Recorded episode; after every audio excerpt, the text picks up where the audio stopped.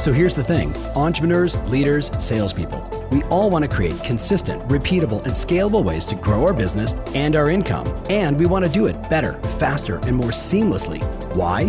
So we can actually enjoy our lives, take vacations, and spend the quality time we want with the people that we love. How do we do all this without spending a fortune or running ourselves ragged? That's the big question, and this show is dedicated to the answer. There's like a hundred things I want to unpack on this, but the one question that I really wanted to go into this morning, after I, I literally could have told that story. I listened to a, an interview you did where you shared sort of your life's journey, and and Gabby, so many people get wrapped up in the way that they were raised or the circumstances of, of the moment or their time in life. And you know, they either they either make themselves the hero or they make themselves the victim. And I'm mm-hmm. curious, like for you, how did you find that sort of hero, you know, heroism to go out and do what you've done? And then what advice do you have for the person that's maybe listening, thinking, you know, I, I, I kind of got stuck in my past?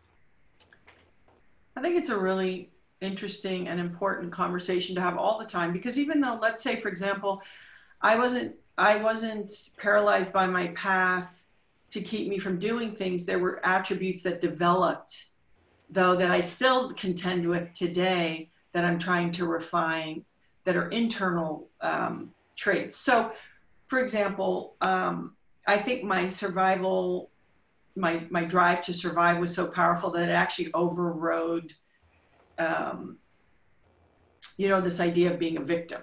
I, I think I was hardwired to be like, no one's going to do it. I have to go do it. And, and I think there's something to be said. I said a lot of things come out of a chip on your shoulder and fear and things like that. But then I think we get to a place in life where we have to actually celebrate what gifts and talents we have and what contribution we want to make. So if there was somebody sitting there saying, Well, I've had a very hard past, or people have not been particularly kind to me, things like that, I would say a couple of things. I would say that not only is that over, but what high cards, what aces do you have in your deck? And start to drill down and hone in on that. And also, how do you want to con- contribute to the world that you live in? Because I, one thing I know is you can accumulate wealth or you could accumulate, um, you know, uh, notoriety or all of these things. But really, at the end of the day, what makes us feel good is when we contribute to the to the world that we live in and, and in some way offer our, our talent to the tribe if if you know what i mean. And, and maybe the tribe is bigger it wasn't it's not 100 people but it's sort of getting in touch with that. And i also think that i don't want to say forgiveness but there's something to be said for nobody did it to you. People did the best they they could at that time. Maybe some of them are actually mentally ill you know like some of us could be born to people that are mentally ill or had a mentally ill uncle who you know came to the house and was inappropriate right? And so in a way it's about how do we shift how we look at things and say okay how do i go from here? It doesn't mean it's easy. And and like i said even for me i i sometimes walk around like my feet are on fire um, and i'm i worry like about the future and things that are it's sort of an unnecessary trait now and i'm always looking for ways to refine that within myself. Um, and, and so it, it, never goes away. Even for people who have great childhoods we're always going to be working on something. I think it's the human plight. So it's not about saying well i'm working on this and once i'm done working on this i can participate. Get going participate and then just keep working. You know i call it you know sort of polishing the stone. Um, and be honest with yourself like I feel afraid. I'm angry. Um, you, you, know, I, I'm, a, I'm a, I don't know how to have fun. I don't know how to be successful. I'm, I don't know how to receive winning. All of these things are okay to say. And do you believe, uh, and I certainly do, do you believe we should look in the mirror and vocalize that, like own that, or is it more of an, uh, an interpersonal, introspective moment? I mean, certainly I think it can be introspective, but I find it the best to be able to be said to somebody that you're close enough to that that you can trust that it's not it, you don't become concerned that you've given this very delicate information to and they're not quite and they're not also going to try to say to you well i mean but everything's so good you should be grateful. You should be grateful but you should have the space to say and i'm super anxious or i'm i am afraid or i doubt myself or i don't think i deserve it or whatever our stories are that we tell ourselves because i feel like just the ability to put it out in front of us and to have someone else go okay I also think it minimizes the impact and we realize it's not awful that we feel those things. It's probably normal, but now what are we going to do about it? And so I think it's a dual. I think it's having that internal conversation to really understand what you're feeling if it keeps showing up and then finding a safe place to verbalize it.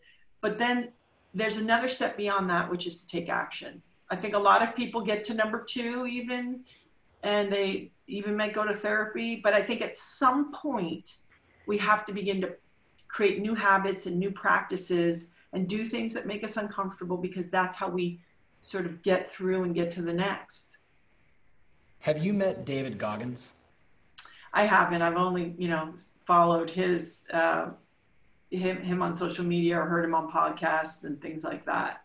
I wonder what David Goggins is running from though. That's what I want to ask David Goggins. I'm joking, but you know. I no, I think that's a fan. So I've interviewed him twice. I've worked with him a couple times. Uh-huh. Um, He's amazing.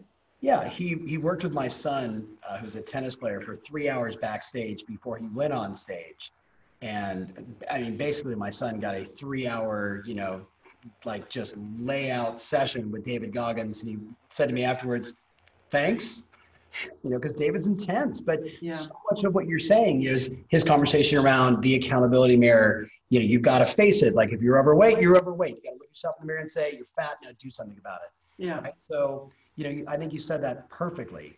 Um, I want to ask you this question. People would look at someone like yourself and say, I mean, my goodness, like look at all of the success. But did you ever have any roadblocks that you faced? And if so, like what were your steps for overcoming it?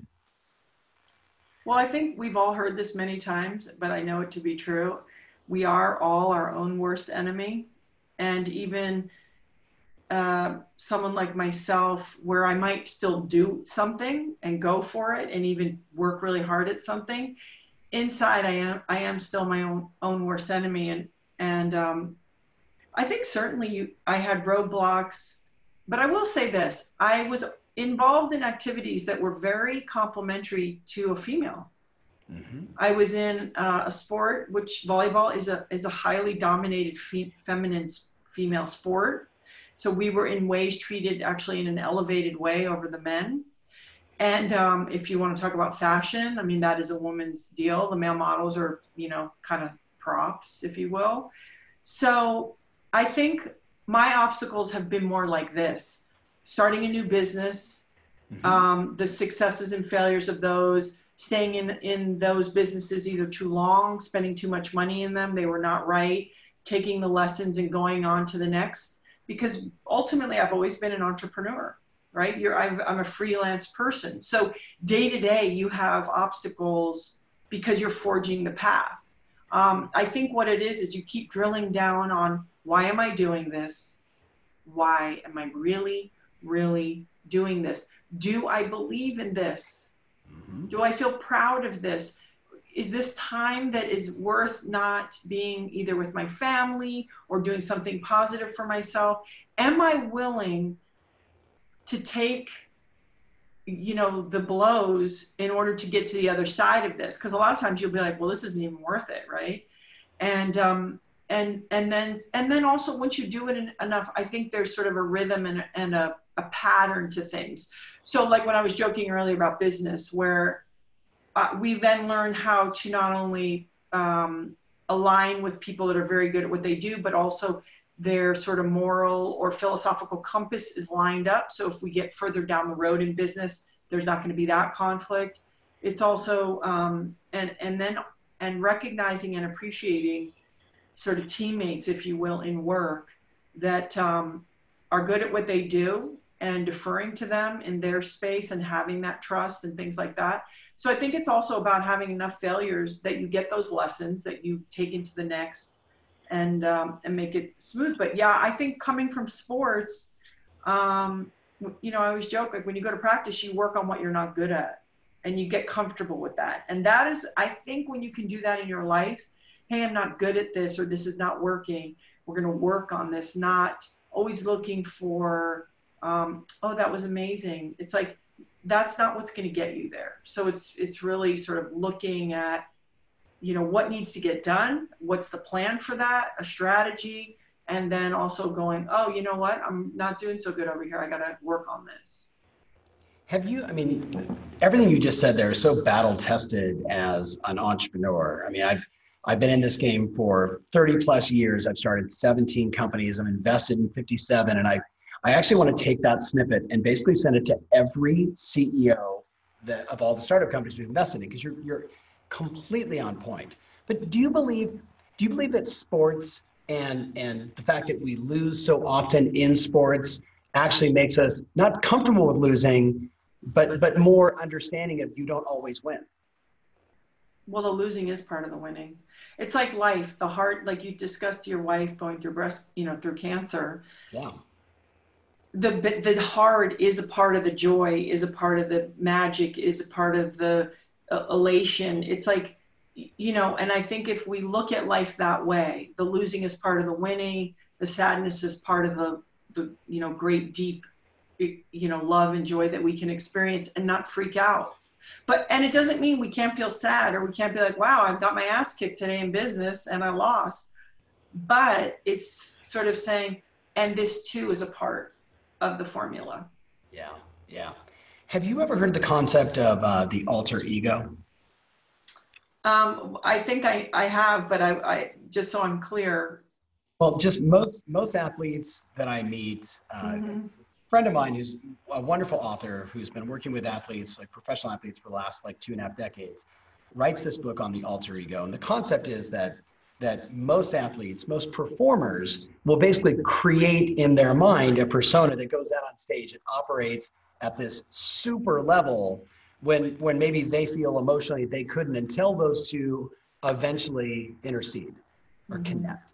So like when I say that to you, like can you think of an alter ego that perhaps you created either was for business or for, or for sports or even for being a parent? Oh yeah. I mean, I'll be honest with you. If I could be a producer of, of and a working person behind, oddly, you you wouldn't realize it no seeing me.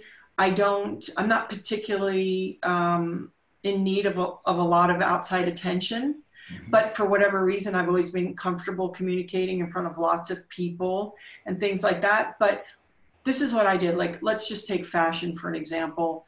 I didn't want to stand there in like heels and a dress and like you know do that. But i also would go okay what's the goal and what's my job and so I'm going to do that. I'm going to focus on that. I'm not going to focus on that this is not really so much how I am and it makes me uncomfortable. I'm going to focus on my role is to do a certain job and what do I need to do that. And conversely, it was the same with sports. I'm not naturally, I mean, I'm probably competitive, but I would sort of up certain parts of my personality. So even for example, today I train with Laird and I don't normally, tr- I train near him, but I don't train with him. It's like a, you know, wouldn't do it to yourself. And he gave us these drills, and instantly I became a 17 year old boy because I was saying to, to create that energy to get it done, I had to be a little belligerent and I had to have something to push against inside myself. Where if I was like his wife or like, you know, somebody's mom, it's like, oh, how many were doing 50? No, instead of it was like, I'm like a 17 year old mm. who's like, okay, okay, you know, like a little bit obnoxious. And so I think within that, absolutely, I think um, being a boss, I have another side that you you create this alter ego to your point where I have to drop off information that's uncomfortable as a female. Um, I don't want to do it emotionally. I want to do it objectively as as that person in that role. Mm-hmm. And um, I've definitely had to learn that language and and create that person. So absolutely, um, you amplify that's what it is maybe is amplifying different parts of your personality i think when we do it and it isn't us that's where we get into trouble yes yes i, I have friends that are like very well known and big performers, like arena type things, a yeah. singer. The problem is, is it's it is such a part of them, but also in some ways it's so far. And I think what's tricky in those dynamics is like the drop come down and you there's so much output and then you're getting so too much an unnatural amount of attention that it almost can make you dep- like a you're bummed 100% so it's like that's the only one i'm so grateful i don't have to manage that because yeah. you see those people and i'm like i don't know how you recover from that kind of attention and light and heat um, to like everyday minutia, unsexiness, take the garbage out. Um, your chick wants to communicate with you, and you're like, why don't I just go in front of 75,000 people and just they love me? So that's the only time I've seen where they go too far almost. Yeah, that's a really, um, it's a fascinating insight. I'll send you a copy of this book. He talks a lot about um, Beyonce creating Sasha Fierce. Yeah. Uh, you know, Kobe Bryant creating the Black Mamba. Yeah. Right? And and at least when he talked about um, Sasha Fierce and Beyonce, he said like she would put on the Sasha Fierce outfit, so when she was done, she could take that off, set it over there, and go be Beyonce again. Yeah. And and so she was able to at least the way he describes it in the book. I've not I've not met her and had this conversation, but he said that she was able to like take it off. And I mean that's smart. Yeah, I'm a performer, so I know what it's like to be in front of six thousand people in an audience and then go home and my wife's like, take the freaking trash out. You know what I mean? And like, like I learned, like, take the trash out. And if you can like almost see the beauty in that duality, you know, because I always say life always has tension. Yeah. Um, then that's where you hit this the sweet spot because then you're just like, isn't that funny? Like yesterday, everyone was kissing my ass and I was up on stage, and now I'm walking outside and I hope a raccoon's not here because I'm going to throw my rubbish out. You know, it's like if I feel like when we can sort of really enjoy that, yes. then I think it's it's in our favor. Hey, it's Tom. If you've been listening to me for a while, you've heard me say repeatedly over and over again, we are living in the review economy. That's right, consumers are making decisions based upon reviews. With that said, I'm looking to get this podcast into the minds of more amazing people just like you. You can help. Would you go to Apple Podcasts and write a review? Tell them what you think. Hey, one star, five stars, make up your own number of stars. Totally fine by me, but please go to Apple Podcast and write a review. It means the world to me. Thanks in advance. Now, let's get back to the show. No doubt. No doubt. So um, let's go back to business for a second. There was something that I read and, and repeatedly heard in podcasts and others where you've done like a really exceptional job, basically, for lack of a better way to describe it, controlling your brand right? Whether it was with uh, Nike or in your volleyball career, certainly your modeling career, television. Um, where did that where did that come from, and what insight would you share? Because my tribe, the people that are listening to this, they're all entrepreneurs, they're salespeople. They skew mostly 54% female, and I say like my perfect customer is 55. She's married a husband. She raised another one. She's got kids. She's a baller in her business and, and yet they all struggle with the same thing like controlling their brand as they as they scale trust in their business. So just kind of thoughts on on where did that come from for you and then what are your tips to do it?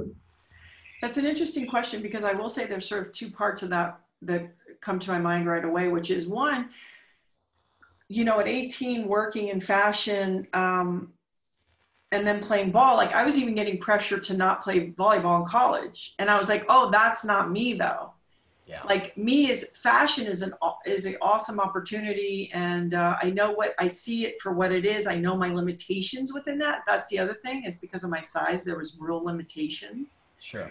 Um, and volleyball was like that was me you, you know kind of working hard and being on a team and all these things. So managing quote a brand i always think it's strange like brand jordan is a brand and every new athlete now talks about their brand but they don't really have a brand. Um, controlling yourself uh, is easy. So if you say, "Hey, uh, Gabby, do you want to endorse this product that you would never use in your life?" Pretty easy to say, "That's not me." Yeah. So I've just always, if you're talking about that, said, is that me? Is that a real representation of me? Would I use that? Do I feel proud if I ran into you on the street and you go, I bought that thing because of you? So I think I always had that compass, and that comes from growing up on an island and just really having it early, being true to thine own self. Now, let's say, for example, at XPT or Laird Superfood, what I've learned now, if we're going to talk about entrepreneurs, is first of all, the culture. If you want to talk about really protecting your brand first, you have to figure out what is your internal culture. And I've really learned, like I knew this and we've drilled down on it, but I've really learned this from our CEO at Laird Superfood, where I mean, top to bottom, it's essential that culture. Yes. Then that bleeds out. Um, and, and, you know, the notion of going back to why are we doing this? and everybody you know writes their mission statement and it's okay it's all pie in the sky and you know to create for the world and all this stuff but i think you have to be constantly in touch with why am i doing this if i wasn't going to make money from this why would i be doing this what do i want to offer people what do i want to get and keep reinforcing that but for the people who are entrepreneurs and they're the head first they've got to be in charge of their culture mm-hmm. and then you know, don't go like, well, this time we'll do this because it'll be good and we'll jump ahead three steps. Yeah, but if you don't really believe in that or you don't really like those people or that brand that you're going to line up with, um, it might be worth it just to go a little slower to understand that when you get it lined up and it's right, it goes faster in the end, period. It just will it, I always call it the exponential. Like it's slow, but then man, if it's all buttoned up and it's tight and you're sure, boom. Yep. And um, but you, is it harder? Yes. Do you have to have more faith? You do. But that's why that's what makes it so sweet and so um, such an incredible experience when you get all those things to click. And by the way, if someone's on their first round, and you know this from all the businesses you've been involved with, this may not be the one. And and that's just part of it too. Work like it is and see what happens. I love it. There was so much. I'm just looking at my team, who's all taking notes as we're as we're doing this interview. There were so many points inside of that conversation. All right, I'm gonna I'm gonna I'm gonna switch gears because I want to talk about something that is meaningful for, again, for my tribe, salespeople, entrepreneurs, business leaders, startups. You know, you're an athlete, you're an entrepreneur, you're a mom, right? You're a business owner of multiple businesses. I guess my question is, how do you manage it all? Like, what's your process for keeping it all together? I mean, the whole enchilada, your entire life. Okay, well, I'm going to give you like a su- the superficial elements first because they're easy. Yeah. I, in a day and age where everybody puts everything on their phones and their computers, I actually still write things down. Um, I have a very large notebook because imagine I'm managing my work, our businesses, Laird's work. So Laird's interviews, my interviews, mm-hmm. appearances, travel, uh, you know, phone conferences, board meetings, and then children. So I think first of all is writing everything down uh, in an old-fashioned way because then I, it helps. I can see it, and also managing it in the way of like how it's all connected. Because if I load you up Tuesday, Wednesday, Thursday, Friday, and then the following Monday, Tuesday, Wednesday, I'm not seeing how it's all rolling out. So it's also about kind of creating flow. Yeah. Where you go, hey man, Tuesday, Wednesday, Thursday, you're jammed up beyond so we're, if I have the ability to slide and move and make it a little lighter for three days and then go, okay, back in. So I do that. Uh, and again, that's the superficial on okay. the, on, but stop, ahead. Stop for a second. Two things. First, someone just walked through the door. I think it was Laird. He's coming in because he's in between things and leaving. Yeah, so it's yeah. hysterical. Like my whole team was like, "There's a, a ghost opening the door right now." Yeah, it's Laird or the dog. Yeah, but really, what you just said there, I think, is so. I know you say it's superficial, but I think for my listeners to hear that there is a natural flow and energy. Like, you know, are you good for three days of grinding and then giving yourself a break, right? But what what I see oftentimes is they don't they don't grind. They do just little spurts, and it takes them seven, eight, or thirty days in a row, but they don't produce any results. They don't really go hard for a couple days. So yeah, unpack that a little more. Yeah, I think it's a okay, I'll give you an example. Let's say I'm we're taking meetings. and I'm going to use myself as a as an example as a female. I will be dressed for a meeting. I will probably put mascara on for a meeting and be ready. So why would I not go to three or four or five meetings when I've geared up, I've maybe gotten the kids dialed because I have the one and and then I know okay, I have a gap, I can be more of a mom tomorrow. I can pick up and drop off or pick up. So I think it's also when I talk about that, it's the flow because in my case, like a lot of people, you're a lot of things. And even down to this, I will look at windows because Laird and I have inter, you know, because I do manage his schedule, I can see where there's opportunities actually even for us to intersect and be like, okay, well, if he's going east and I'm, you know, I'm going the other direction west um, for three or four days in a row or whatever that looks like or a week or something, I'm very clear that what needs to happen is somewhere in there, there has to be, we've got to be a couple. And uh, certainly the kids take that priority. So maybe I blow it. I can't take Brody to one practice, but I can take her to the practice two days later. So that's why it's like, if you're on in the momentum, stack it, you know, and if you then can say, all right, I get a moment to keep putting the chips into the other elements of my life, whether it's my my family, my self-care. You know, people forget this, especially the women. Mm-hmm. You know, my friend Kenny Kane talks about like you have buckets, like it's work, it's self-care and family, and you only have so many chips, like where are you putting them? So if you're loading up on the work, then it's going to be time to redistribute at some point. And so I think this is really important. And and also we if we start to pay attention to how much time we waste then we are so much more efficient and we will have hours in the day. And the problem is when we feel stress we're looking at least for a quick distraction. So we'll go to social media. We'll do these things that suck time. Mm-hmm. and we don't realize we're just actually having a stress response yeah. Right? We're like oh i feel overloaded. I just need a different source of stimuli. And so when we can start to notice and say, okay, I'm not going to do that. I'm going to get up, I'm going to walk around, drink some water, come down, hammer it down so that actually I'm going to finish work earlier today at 4, not at 6:30 because I've wasted time and utilize that time either for myself or my family. Um, but really getting on top of the distractions. Because in no time in life has it been easier to get stuff done and also more to just you know to kind of decipher through. So i mean that's how i manage it and i'm always conscious of my quote unquote real life. Mm-hmm. like i know if that goes sideways i'm going to have a real problem. And so i'm not going to wait for you know Laird to be like oh you've been ignoring me or my kids to kind of be like you know can you ramp up the mom role um, to sort of to to acknowledge that. However, I will say this it also is a luxury, right? This is part of saying, I think about my business 24 hours a day. I take it home with me. I'll work on a Saturday or Sunday. That is also a luxury given to me versus if someone, let's say, is going to an office, they've got to manage it differently. Mm-hmm. Um, so it's it's also about acknowledging that. But if you're an entrepreneur, you have to bust your own ass and put a system in place so that you can be successful and know where you're where you're weak or know where you can unravel or get distracted and fortify that so that you don't get yourself into trouble. Yeah.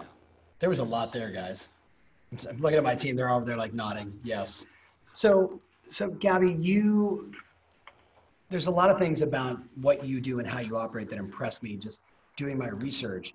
One of the things that I picked up on, and I think you just nailed it, is, you know, you're the face and your husband's also the face right? But you run the back end. And there's not many people that can be the face of a, a business and a brand and run the back end. Then you take the complexity of also being a wife and a friend and a mom. Like, first of all, share, maybe just shed some other light on if you don't mind. I know you just shared a lot, but a lot of my customers, they work in you know, husband and wife teams, business partnerships. And, and one is I, I kind of describe it as the face, like who's out meeting clients and going on appointments and like like they're out and about. And of course, the one in the back who's managing the transactions, dealing with the money, it's kind of like the minutia and the grind yeah. versus fun and joy is the way they describe it. Yeah.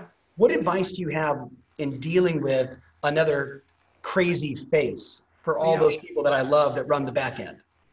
You know, I, I'm first of all, it's, it's like passing in volleyball. It's very unglamorous, but nothing happens unless you have a good passer, and all the hitters get all the credit. Uh, but you can't start one thing without that. So I think first of all, um, it's kind of. I'll give you. I'll give you an example. When I had my daughters, I was the one who got pregnant. I was the one who could nurse, and Laird could, couldn't. Right. So he like second day, I have one of the babies, and like he's off surfing because he can. And, and I was thinking, oh, what my contribution is and what I'm doing is so very different than what he is um, able to do. And um, I'm sure of this. It's my it's my choice to choose this. So if you choose to be the back end person, be clear that um, you have chosen this because you can't resent the other person that either they have a natural skill set that they can go out there and they got ding shiny and you know they're good conversationalists and they can clo- you know maybe they're more of a salesman and they can close deals and things like that. Um, it's being very clear first why you're doing it the role that you're playing. If you know would you want to be in the front? I think it's sometimes like when you go like that it's like oh do you want to be that person? And most times most people doing the back end would be like yeah no i don't so you have a different role. And how do you make that role work for yourself? Because if we're comparing, you're not even comparing the same thing. Um, and and kind of being clear that it's probably more stressful because you have more information than the front end person. You know what's coming in, you know what's going out, you know where the problems are, you know that the shipping thing didn't work, and like you just sort of have more information. And it's about saying, oh, yes, but this is the job that I feel comfortable with, that I chose. So I'm going to kick its ass. And also within it, not just have it keep coming at me, but again, how do I create my skill set that I manage it in a way that works well for me? Mm-hmm. Because you can't just keep getting crushed by things. You have to go, okay, let's get, let me get some, let me figure this out and gain some perspective. And also, even things like, systems. I'm a believer in systems. Like even if it's someone who works with you and you're the back end person and they're going to give you a bunch of information, send you emails. It's like, listen, don't send me three page emails. Don't leave me two and a half minute voicemails. Say you need to speak to me. Because if that's going to create stress for you, then figure it out. It's on you to figure that out and say, okay, rather than the three page email, say, do you have 15 minutes today? I'm going to come in your office or call you on the phone and let's just go through a few things. Perfect. Because then in a way, you're always circling the bowl and you, you know, you're not getting anything really done, but a bunch of stuff is getting thrown at you. Um, and, and so, I, and I think it's also enjoying, there's an art and a joy to being behind uh, that being in front is not. So where do you, where do you start to, you know, really appreciate, um, those things. Mm-hmm. That was a killer answer, by the way. Like, let's talk about okay. Let's let's stay in this conversation of like maybe just okay work, right? You think about yes.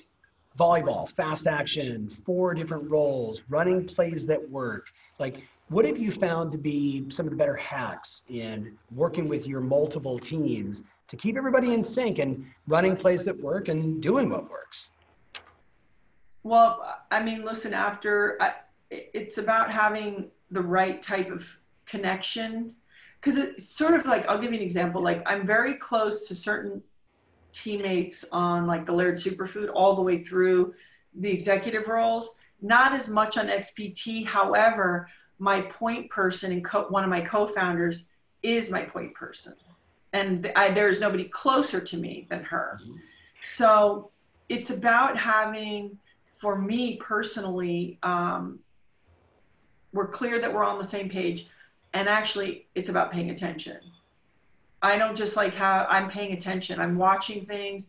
I'm doing the extra to look and even to see things like what posts are going up and how does that look? And um, and and if something seems a little off not waiting for it to bounce and go crazy and then you're freaking out but to go hey can we get on a call and just talk about this? And so I think I'm more impactful because I, I relinquish the control to the people who say, This is what I'm going to be doing, this is my job. And I say, Great, I trust you, and this is your job. so that when I say I need to talk about something, um, it's impactful. You know, it's it's not like I'm trying to you know be a control freak because that's unproductive. We're only one person with so many hours in a day. That's dumb, and you're never going to expand and really grow if you don't know how to get people that you can say like, I got you know you're my other half, and that's what you do, and great. But you got to pay attention you have to make sure that thing is staying in the tracks. And if it kind of goes wonk a little bit, you just have to say, hey, I noticed this. Can we talk about it? If you want more information about this episode, including my show notes, mentions, links, and everything else, make sure you visit tomferry.com slash podcast. That's tomferry.com slash podcast. Thanks again and talk to you soon.